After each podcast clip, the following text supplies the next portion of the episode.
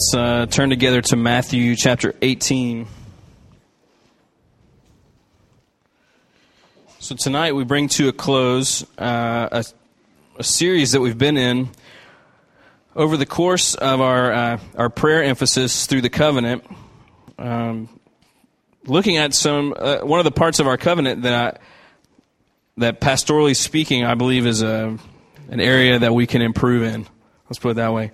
Um, our covenant says that uh, the need for to resolve conflict is surely going to arise. Like it's a definite thing that we will have uh, tension between each other, and that will, we need to be able to resolve that in the way that, that Jesus has mapped out for us. And so, a part of our covenant um, vows that we make to each other is when conflict comes up, this is how we're going to handle it. And so we have been trying as a congregation to, um, to learn how to do that well. And so uh, this is the fourth part of the series. And tonight we'll get into some of the practical things. And um, I'm going to sort of recap some of the major points that we've covered o- over the series, but uh, they're all podcasted. And so if you want to go listen to those, um, I would encourage you to do that. Um, but basically, um, in Matthew 18, we see that Jesus, um, he's helping us out. And uh, it really comes down to, to understanding some things about the kingdom of God. So in the Bible, the Bible tells us that, that there are two kingdoms uh, in, in the world. There's the kingdom, the Bible calls it the kingdom of this world, and there's the kingdom of God. And the kingdom of this world is uh, so when Adam and Eve, when they sinned in the Garden of Eden, God uh, a part of the consequences of that sin, God put them outside of the garden. And he, um, there were certain like things that like, have happened because of that sin, but a part of it was that God put them outside the garden, and there was a distance created uh, between God and man because uh, God is holy, and uh, His holiness, His perfection, will destroy sin. Um, you can think of it as you know, light essentially destroys darkness; it eliminates it. And so uh, God built um, He built into the structure of how the world works this separation, so that uh, He wouldn't destroy His children. And He came up with a plan to um, to forgive and um, to cover the sin that happened that created this separation.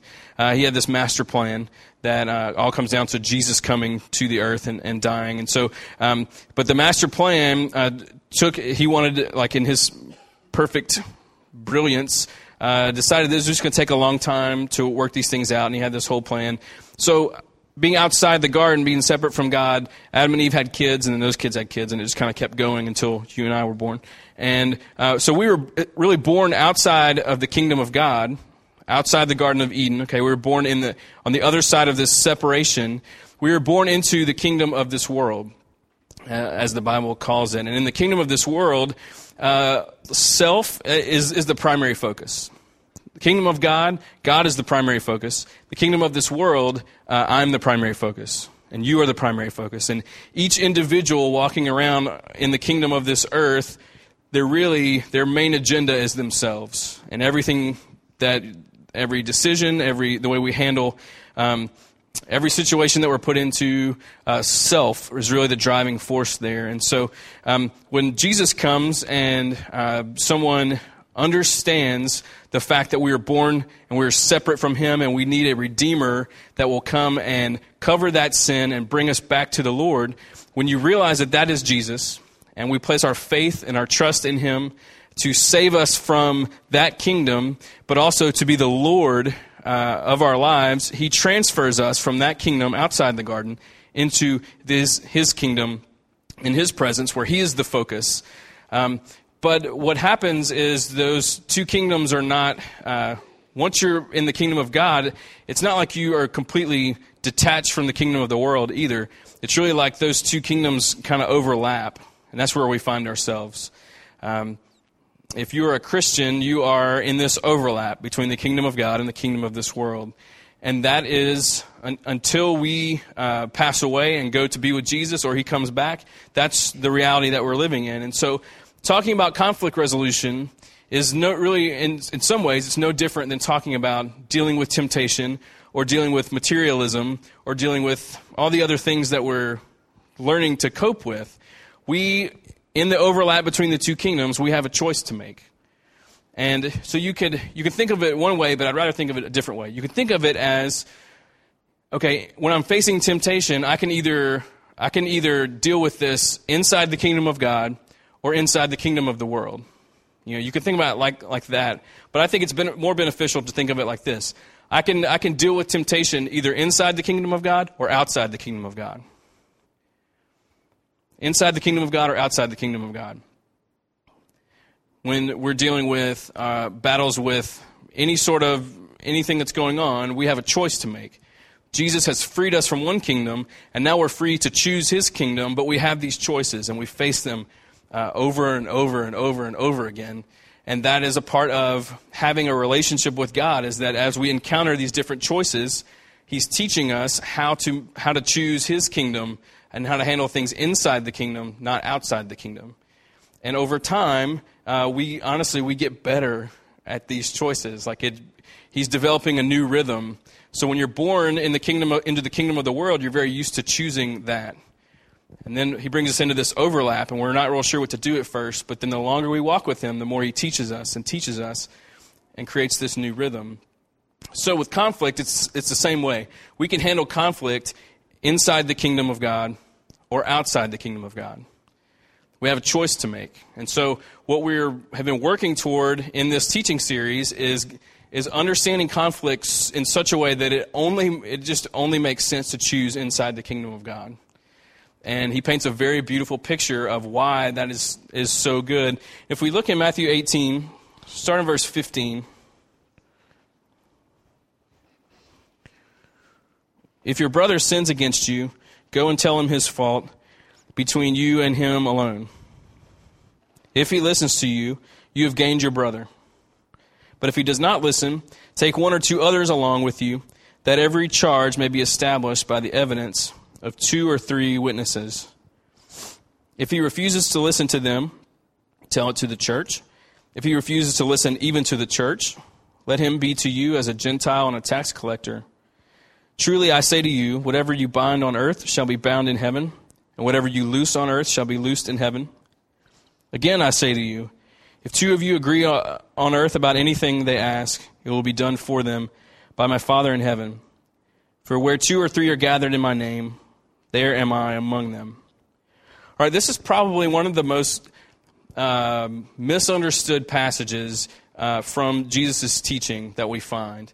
Um, and it's a lot of times it's applied incorrectly or you know whatever. And so i want to clear up a little bit of it but not everything um, because we don't have time to do that because we have a ton of stuff to cover here in a second. But so this passage is about what um, what has been like given the term uh, church discipline. And that freaks a lot of people out because um, mostly because church discipline is handled really really poorly Church discipline uh, is really the kind of, of thing that happens within a family, all right, when someone has been uh, in some sort of rebellious, sinful pattern, and they refuse uh, refuse to like to come out of that, refuse to receive help to come out of it, receive they just are refusing and they're stuck in it and whatever. Um, when that happens in a family, and some of you, um, you come from, like your earthly families are like this. You have a sibling or a cousin or an aunt or uncle, or maybe your parents, or maybe, maybe you um, are like a point of tension relationally within the family because of something. Sometimes it's from really good stuff. And I know we have, we've had people be a part of the ring over the years who were the only Christian in their family, and that was a huge problem. That's not what this is talking about. Okay, so don't feel bad if you're the one Christian in your family and everybody is frustrated by that. You need to stand firm. That's why God has given you another family. All right.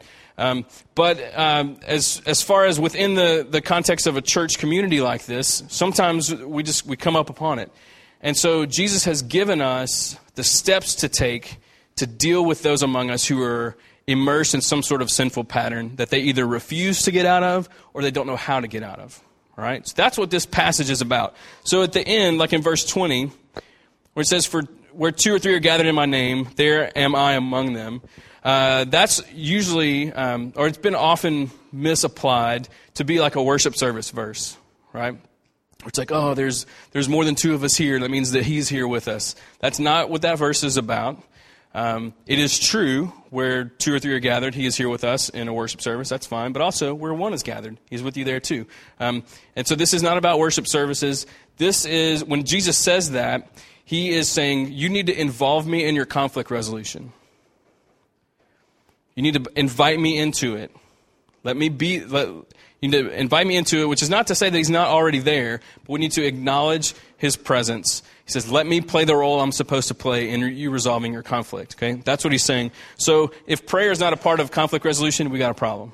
Um, it's essentially that. Um, when he talks in verse 18 about uh, binding things on earth or loosing things on earth and heaven, stuff like that, that is giving uh, some pastoral authority to the pastors and uh, apostles and teachers and, and stuff like that. And so that is, um, that is a whole other sermon, basically.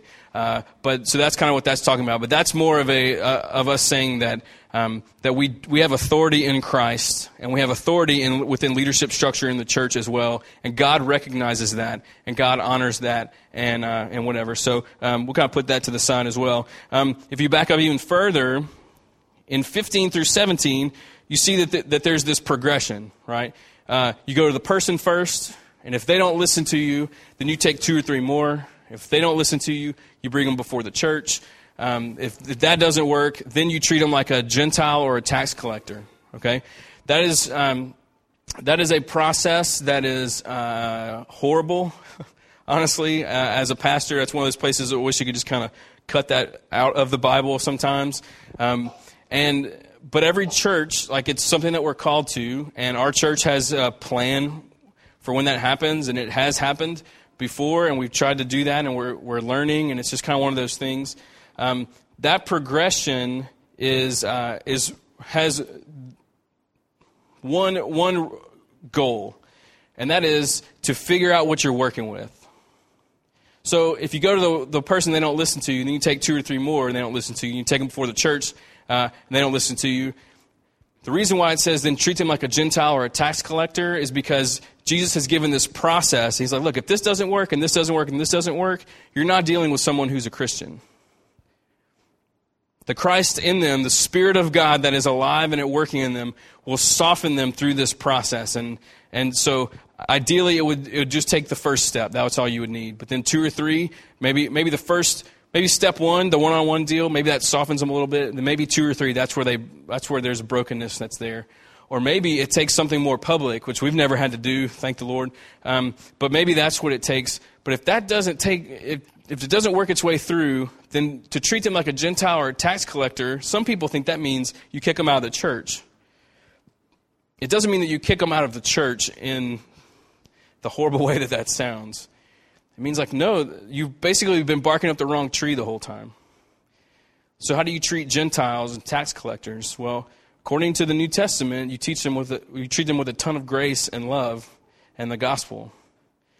So that's what this passage is going for is, is to help us resolve conflict uh, with between Christians, and then if this process doesn't work, then you're dealing with a non-Christian, and so you do some things a little bit differently uh, or whatever. So that's that's the the the whole passage in the quickest synopsis I could possibly come up with. If you look at verse 15, look at verse 15. This is uh,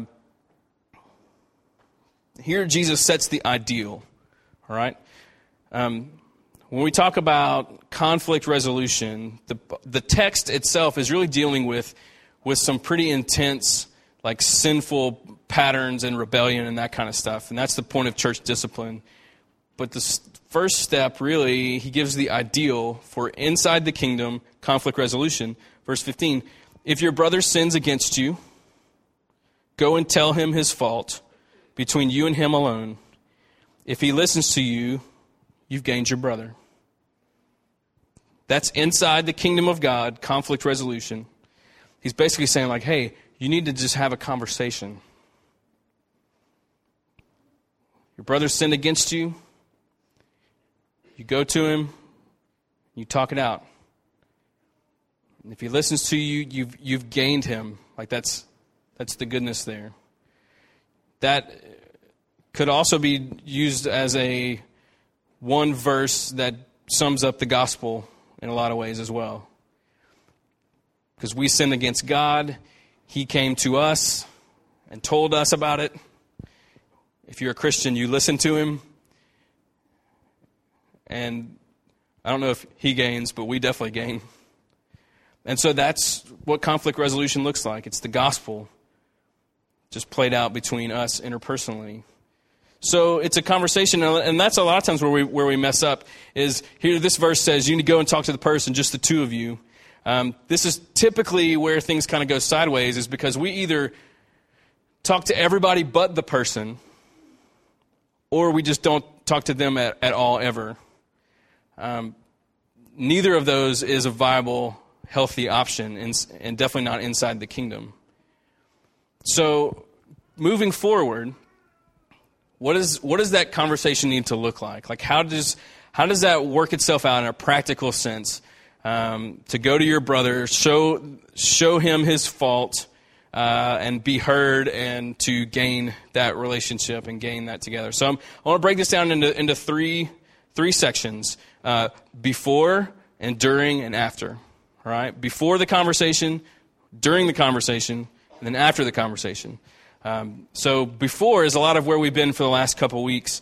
Um, the uh, here's a couple a couple of thoughts about before. This is going to be kind of random and scattered and you know whatever. But um, we began uh, just laying a like theological foundation for for this. That that a part of the before the conversation process needs to be you getting your mind straight about what has happened.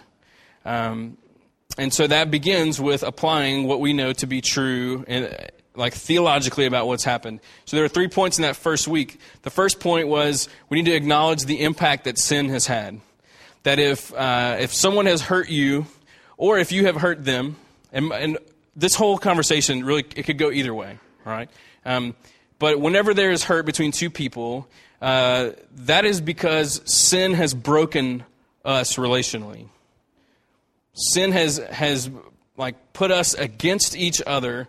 Um, you can go back to Genesis 3 and you can see where God was like, hey, because, he told Adam and Eve, because of your sin, you're going to be butting heads a lot. Like, a lot.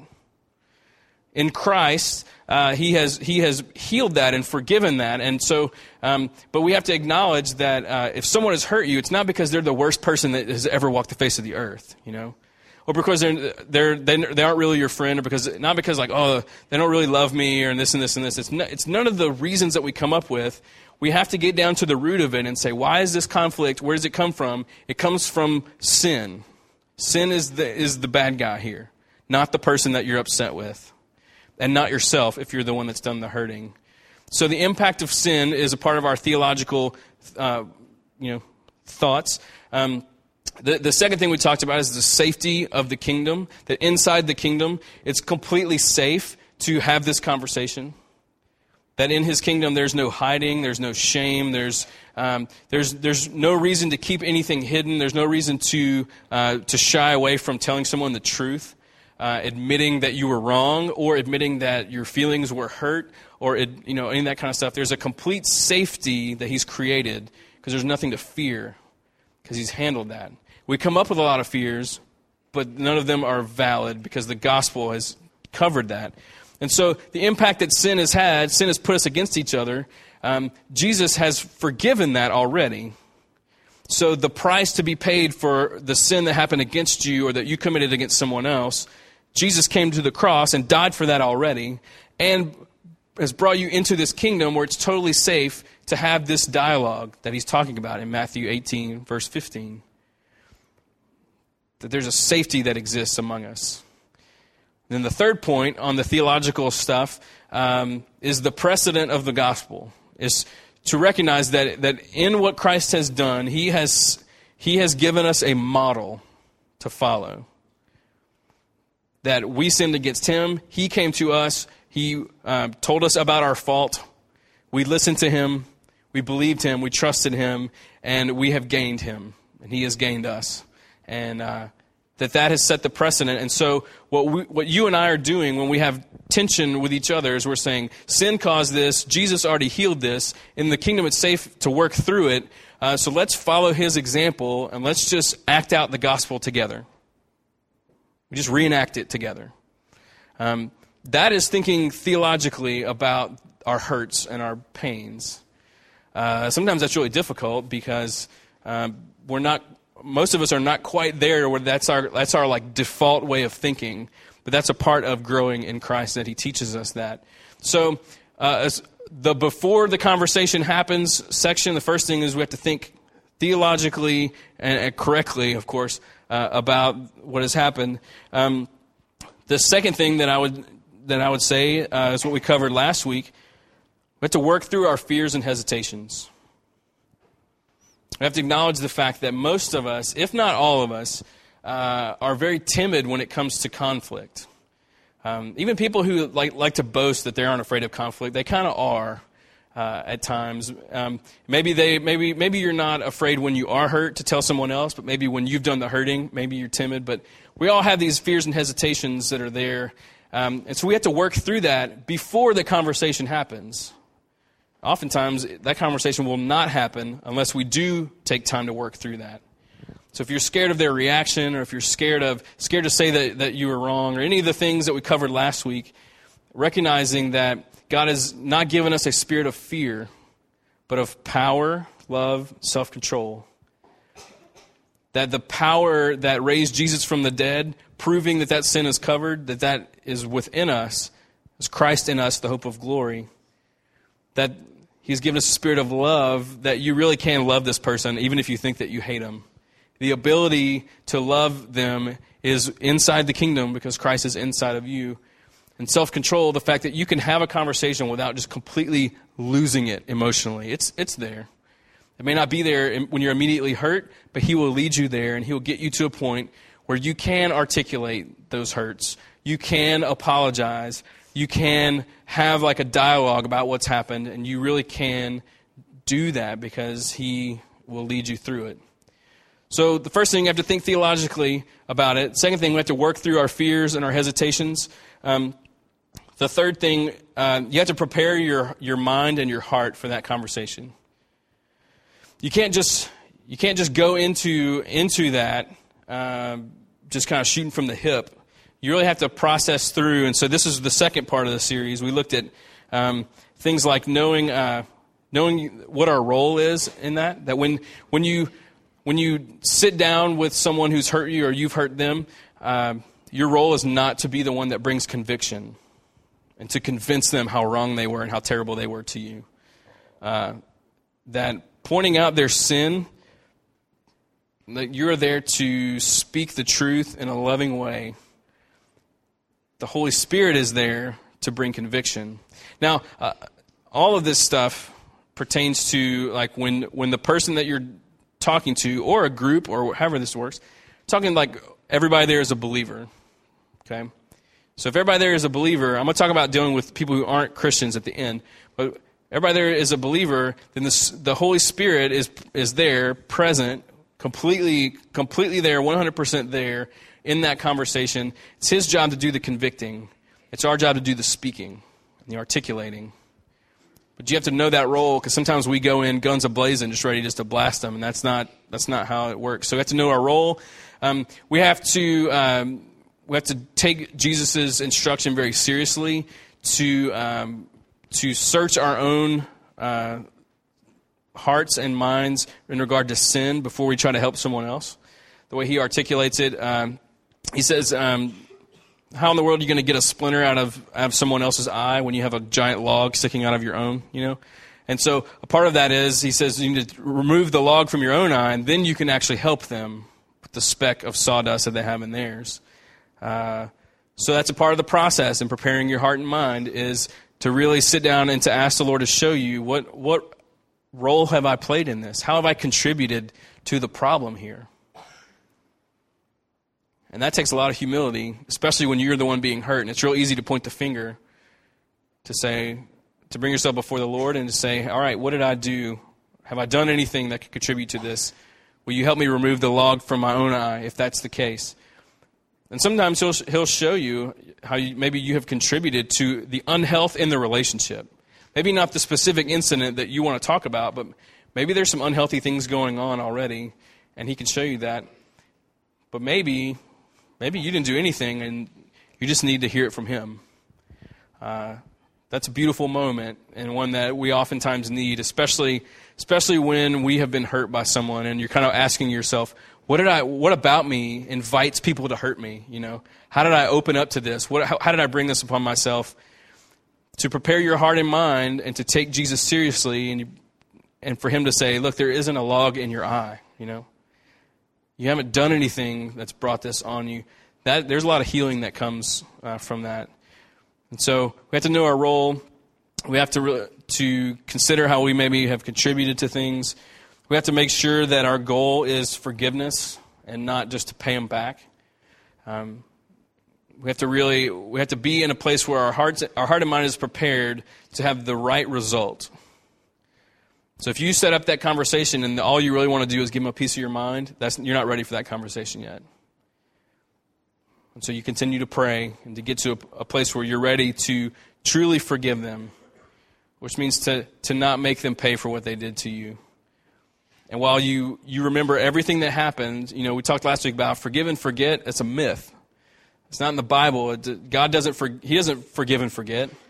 He remembers every single detail and yet doesn't hold it against us. and doesn't make us pay for it. And that's what we do relationally with each other is we remember everything that was said about us or what was done or what we have done or however it needs to work. And yet God can bring us to a place where we understand how to not hold it against them, feel the need to repay. And so preparing our hearts and our minds, that's a big part of it too. You know, so so you're you're thinking theologically, you're thinking rightly about that. you have dealt with your fears and hesitations. You are preparing your heart and your mind. Um, obviously, all this uh, encompasses a lot of prayer. And so, if you've been hurt, uh, prayer is a part of how Jesus gets you ready to have that conversation. Um, and you probably need to uh, make sure that the emotions are down and the humility is up. You know, that you're that you're not uh, just like super angry. Because um, usually when we're angry, we're very prideful.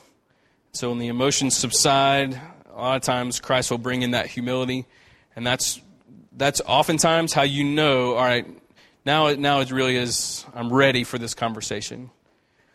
And you know what's, what's hard to do sometimes is to gauge your own humility. We're pretty bad judges of it most of the time. Um, and so I, I want to just have like a quick little side note here. If, uh, you know, in verse 15, in Matthew 18, he says, Your brother sins against you, go and tell him his fault between you and him alone. And that's, you know, that's the first step in the resolution. But that doesn't mean that it's wrong or sinful to seek wisdom from other people. Uh, and we all know the difference between seeking wisdom, that's really you just want someone to uh, agree with you how terrible that person is. You know, like we know we know what that like gossipy, backbiting kind of so- conversation looks like, and we know the other end of the spectrum too. We know the people around us who will give us wise counsel, and that will help us and listen to us and ask us the right questions. And I would encourage you to seek someone out before you have a conversation. Say, hey, okay, um, I was, I'm about to enter into a conflict resolution conversation. I'm about to walk out. Matthew 18, verse 15. Um, can we sit down and you just tell me if you hear some red flags of things that maybe I'm not quite as humble as I think I am going into it? Maybe my emotions are still kind of out of whack. Maybe my thinking isn't all that correct or whatever. Someone who loves you enough to tell you the truth and will not affirm the wrong things, but will encourage you uh, in pressing into the Lord. And so, all that to say, um, that's generally, take the last three weeks, compress them into a few minutes. That's a lot of what leading up to the conversation itself should look like. So, that's the before part. So, um, before we go to the. Uh, the during part, uh, a lot of times people want to know, like, well, who, who should make the first move? You know, who makes the first move? So, 18:15, right there, it says um, that your brother has, uh, if your brother sins against you, so that makes you're, let's say that you're the victim, you're the innocent one, and he's the, I don't know, you're the offended, he's the offender, right? Um, you don't need to turn to it. We're going to throw up uh, Matthew chapter 5, I believe it is. Um, yeah. This is what Jesus says again. So if you're offering your gift at the altar and there and there remember that your brother has something against you, leave your gift there before the altar and go. First be reconciled to your brother and then come and offer your gift. So go back to 23. Um, your brother has something against you. So in this case, you're the offender and your brother is the offended. Um, in the gospel, we were the offenders Jesus was the offended, so he made the first move. Um, so I, I believe that there is scriptural evidence that it really doesn't matter. It's not more on one person than the other person. That in Christ and inside the kingdom, we all bear equal responsibility. So, who makes the first move, the offender or the offended? Well, either or both. It's on both of us um, to do that. So don't get hung up and be like, well, they hurt me and they should, they should come to me. But no, that, you're not scripturally grounded if that's the way that you're um, looking at it. Uh, there's a lot of entitlement that's wound up in that kind of logic. And so we have to get, be in a place where you're like, all right, it doesn't really matter who did what. We are both, we both have this responsibility as sons and daughters of Christ that inside the kingdom we initiate this. So, um, so what should that time together look like? All right, let me give you a couple of things as I told you, tonight be, is going to be like on the practical side. Um, we talked about is from uh, uh, Ephesians 4. Uh, speak, speak the truth in love. That's what Paul tells them. Speaking the truth in love. Uh, that's what that dialogue should look like. It should be. Um, it should have both of those in 100% uh, quantity not mostly truth and a little bit of love, or a whole lot of love and a little bit of truth. Full of grace and truth. That's how John describes Jesus. Uh, that's how that interaction should be. Speak the truth in love, be full of grace and full of truth uh, with, with each other. That entire dialogue should just be overflowing with those things. Um, so you can play that out in your head sometimes, and that's I think that's good. You know, rehearse it rehearse your opening statements. I think that's fine. You know, uh, that's like probably a very wise thing to do uh, because sometimes we default to weird stuff. But that conversation should be full of grace and truth. Um, you need to be ready to be confessional and repentant. If you are the offended, you're the one who was hurt. You need to be confessional about how you were hurt.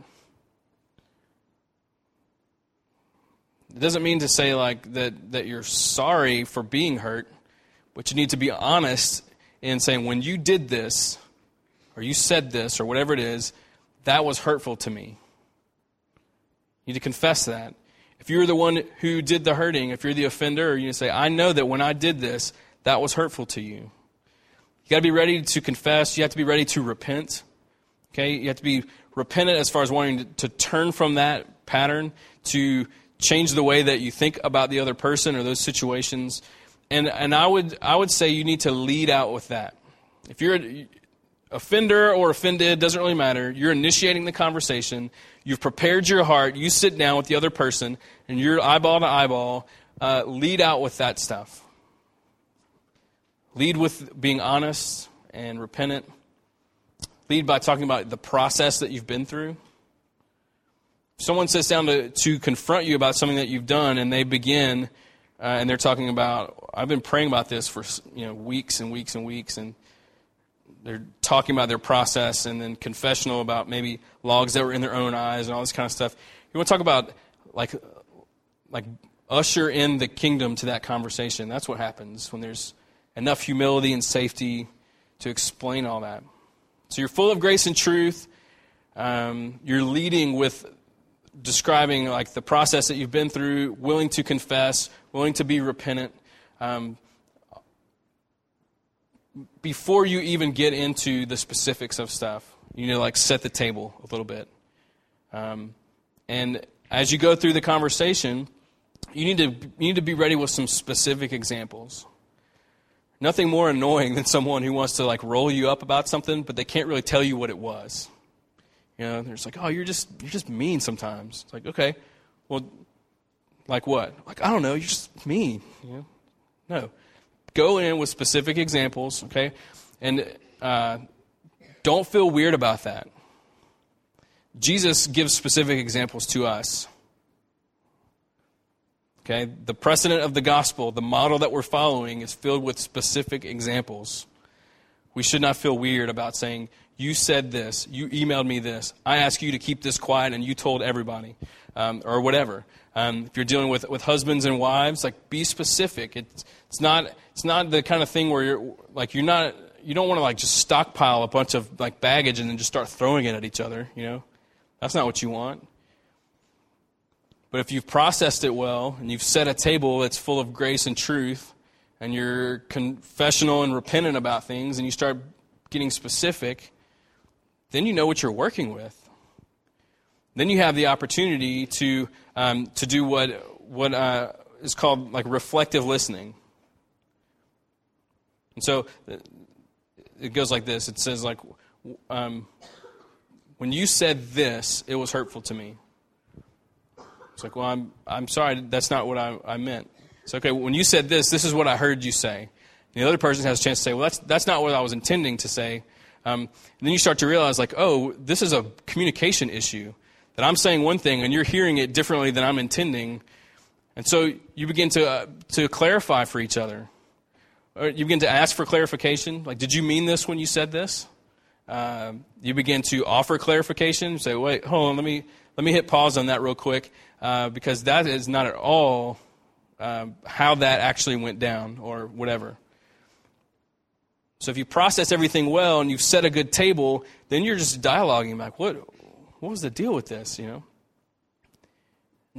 And maybe you're going like, I had no idea that when I said this, you you or when I say this consistently, or when I do this consistently, that it's hurting you in this way. And then you're having this dialogue and you're able to go back and forth and you're we're helping each other understand that, that there's a lot of interpretive messages that we get interpersonally especially within marriages you know um, and you're able to eliminate some of those lies that we believe you know that when um, when certain things happen or don't happen it actually has all these secret meanings underneath it it's like no sometimes like something it is exactly what it is uh, it's not more than it is but it, you're assigning values to it, then it just piles up this baggage. And so a dialogue about it, I mean, that's what, when you go and you get counseling, that's a lot of what counselors do. We're dealing with two people, is you're just helping each other listen and reflect back and forth. And good counselors really, they teach you how to do that on your own, you know.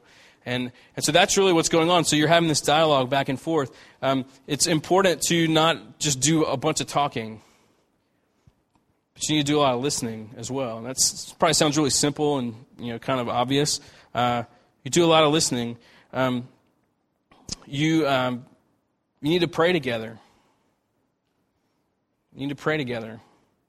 Maybe maybe open with prayer. Maybe pray in the middle. Maybe pray at the end. I mean, maybe when things get weird, stop and pray. I don't know. Figure it out. But praying together is really important. Hopefully, you've prayed leading up to it, and maybe you've been, have given the other person the, the courtesy of saying like, "Hey, I'd like to sit down and talk about this," and maybe you're letting them prepare as well instead of just blindsiding them or whatever. But if there's been a lot of prayer separately, prayer together is really important as well. That's where that verse about two or three gathered in my name, I'm there with them.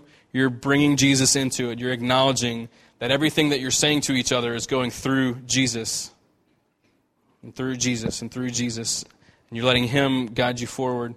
Um, and the last thing I have here is like you need to establish some like next steps. So let's say you get everything out there or whatever, and and, and whether you're you have just said I'm really sorry, I'm sorry about this, or that's not what I meant. And you're just, let's say you've dialogued back and forth, you've worked through it, you've listened, you've uh, cried, you've laughed. It's been you know, the perfect mix of everything, um, and you've prayed together. You need to figure out, okay, what do we do now? And even like, are we, are we good? Like, yeah, no, we're good. Okay, that's cool. Um, sometimes it really is that simple. It's a one conversation, like let's just bring a lot of clarity to what's happened, and then you're able to keep, to keep going. But sometimes, especially with like really deep wounds and long long term hurts, uh, it, one conversation may not get it done. So maybe your next steps are like, well, we, I think we're both walking away with a lot to process and think about. So, um, how about we just both take this to the Lord for the next, I don't know, week or two, and then let's let's set up a time to meet again and talk about it next. Talk about it next, or maybe maybe you hit an impasse and you're like, all right, we need a third party. Um, so maybe you sit down with a counselor who's able to be a neutral, you know, like mediator type or whatever. Maybe that's your next step. You know, there's, but you need to figure something out because if you don't figure out what's next, you just walk away, and then like it just gets weird a lot of times from there. Um, and so I know I'm just kind of talking kind of randomly, but that's I, th- I think you get the spirit of what that time should be like. If you've prepared yourself for that conversation, then it's really going to flow very naturally. Um, the, the, some of the biggest confrontational like times I've had with people where they are coming to confront me or I'm having to confront them, uh, it's it goes it's just so, like so smooth when it actually like comes time to sit down and talk. Um, when you've prepared yourself well. Uh, when you haven't prepared yourself well, a lot of times it's just a disaster. It's terrible.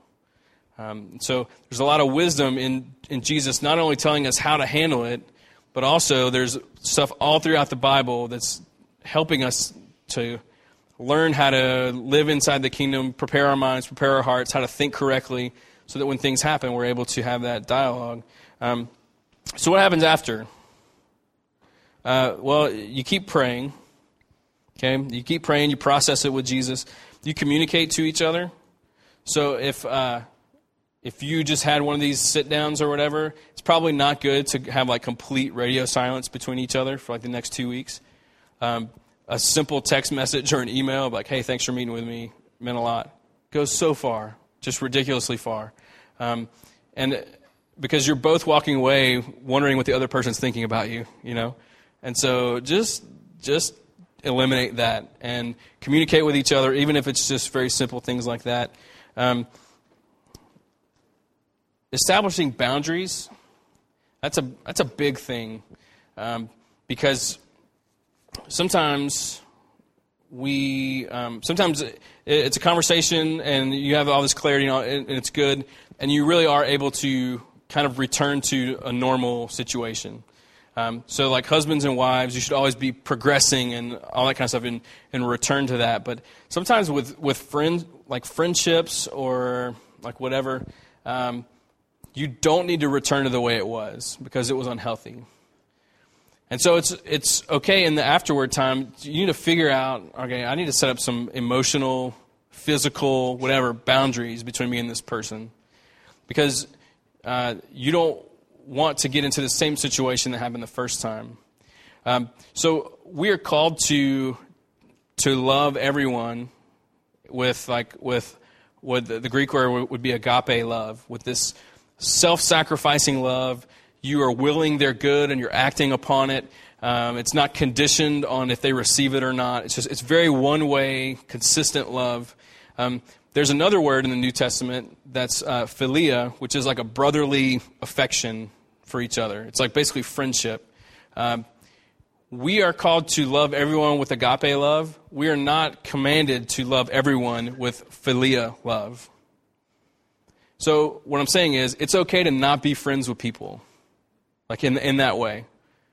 You know, not to be rude and not to hate them. Uh, that's the agape love. You can agape love someone and not like hang out with them all the time and all that kind of stuff. Sometimes we need to set those boundaries up especially when someone when there's been a pattern of hurt, uh, some sort of unhealth or whatever. It's okay to keep them at arm's length. Um, so going through a resolution process, uh, some of what makes us fearful is like, well, I don't want to go back to the way it was. And honestly, Jesus doesn't want that either sometimes. And we need to feel permission to set up healthy boundaries. Sometimes that's it's easy to do, and sometimes you need some more outside wisdom to help you know that. And that's why we live in community, because we can help one another establish those boundaries in a very trusted way. Um, last two things on the after, like what happens after. Uh, I, think you, I think we need to move on sometimes. Um, sometimes we hold on to that, you know, a little bit too much. We try and drag it out, but let Jesus bring some closure. And if he brings closure, then move on. Like acknowledge, like that is done. Jesus has covered that, and we're good. Uh, don't drag it out all the time.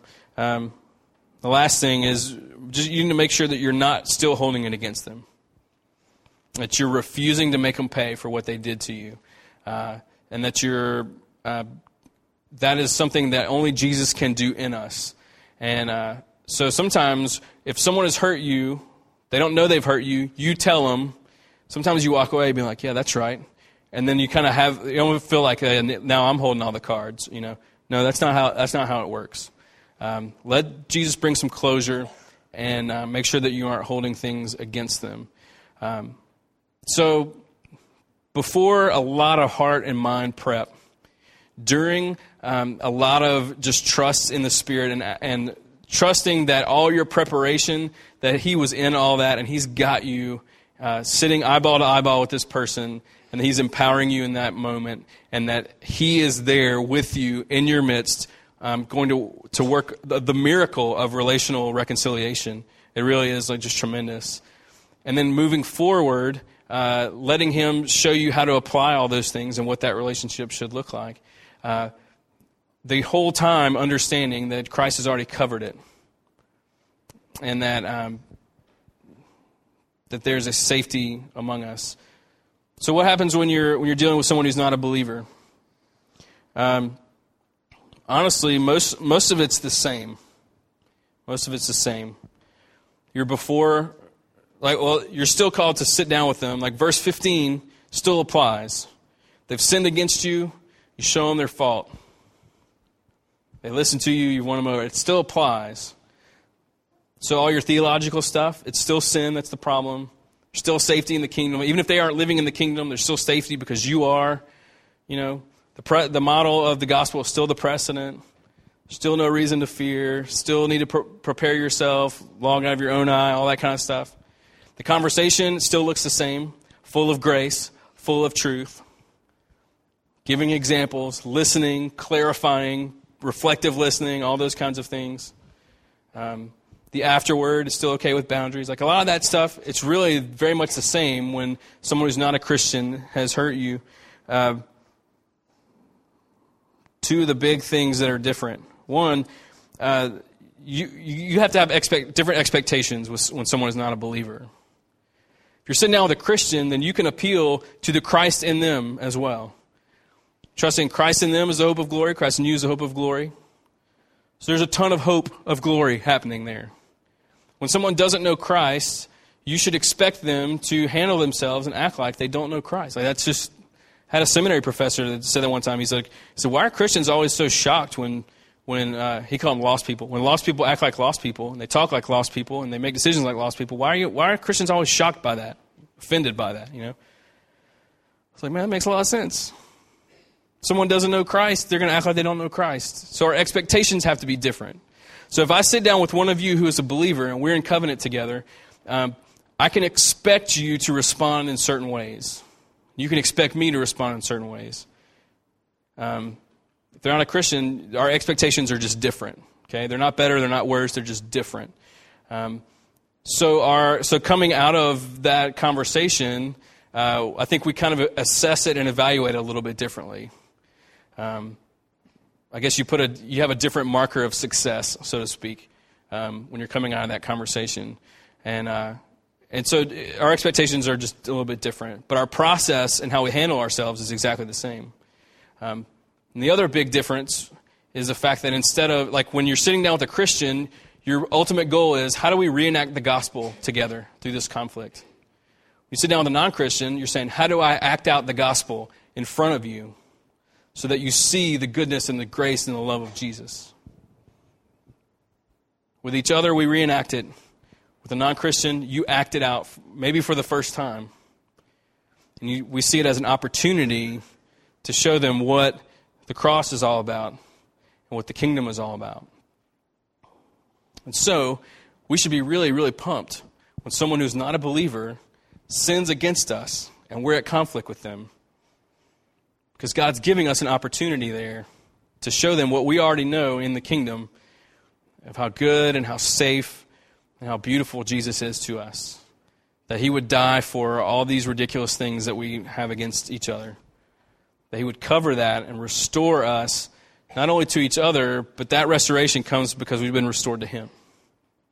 So I don't know how helpful this has been to you. Um, because I don't know where you are. Some of you maybe have like really, really specific conflict things going on in your life, and this has been very, very applicable. Some of you may live in peace with everyone all the time, and you're like, this is not for me, or whatever. Uh, conflict, it's a part of all of our lives. Sometimes we just look the other way about it. Um, but I think we need to, we need to steward well the uh, headbutting occurrences that we have with each other. And stewardship, just like with money or with time or with all these other things, are, are we going to be responsible with this tension that we have with each other? Um, and so I know that we all struggle with it. Jesus is helping us to not struggle with it. And it all boils down to a real understanding of what He's done for us. That the more we understand His forgiveness toward us and our offense of Him, the more we're, we're just going to be able to pass that on to each other and not be afraid to have a simple conversation with each other. So our response time will begin with uh, communion, like we've done all through the 30 days. Uh, and as we respond, as you come forward, it's this acknowledgement of, of that the, the body of Christ has been broken for my sins. The blood of Christ has been poured out for my sins. And so all the tension that we have with each other, it's already been handled. It's a celebration of that reality. And then we're just, like I said this in the first, we're just catching up with the gospel with each other. Um, and so I told somebody last week that part of my goal is to make conflict with each other look really, really silly. That in light of the cross, it really should be, or whatever. And even though it feels really big sometimes emotionally, I think, I really think that uh, he wants us to like consider it in light of the body and blood of Jesus. And so that's why, another reason why we've responded this way. So if I could have our servers come forward, um, just begin to prepare yourself to approach uh, the table and receive the grace of Jesus. And um, we'll lead us out in just a second.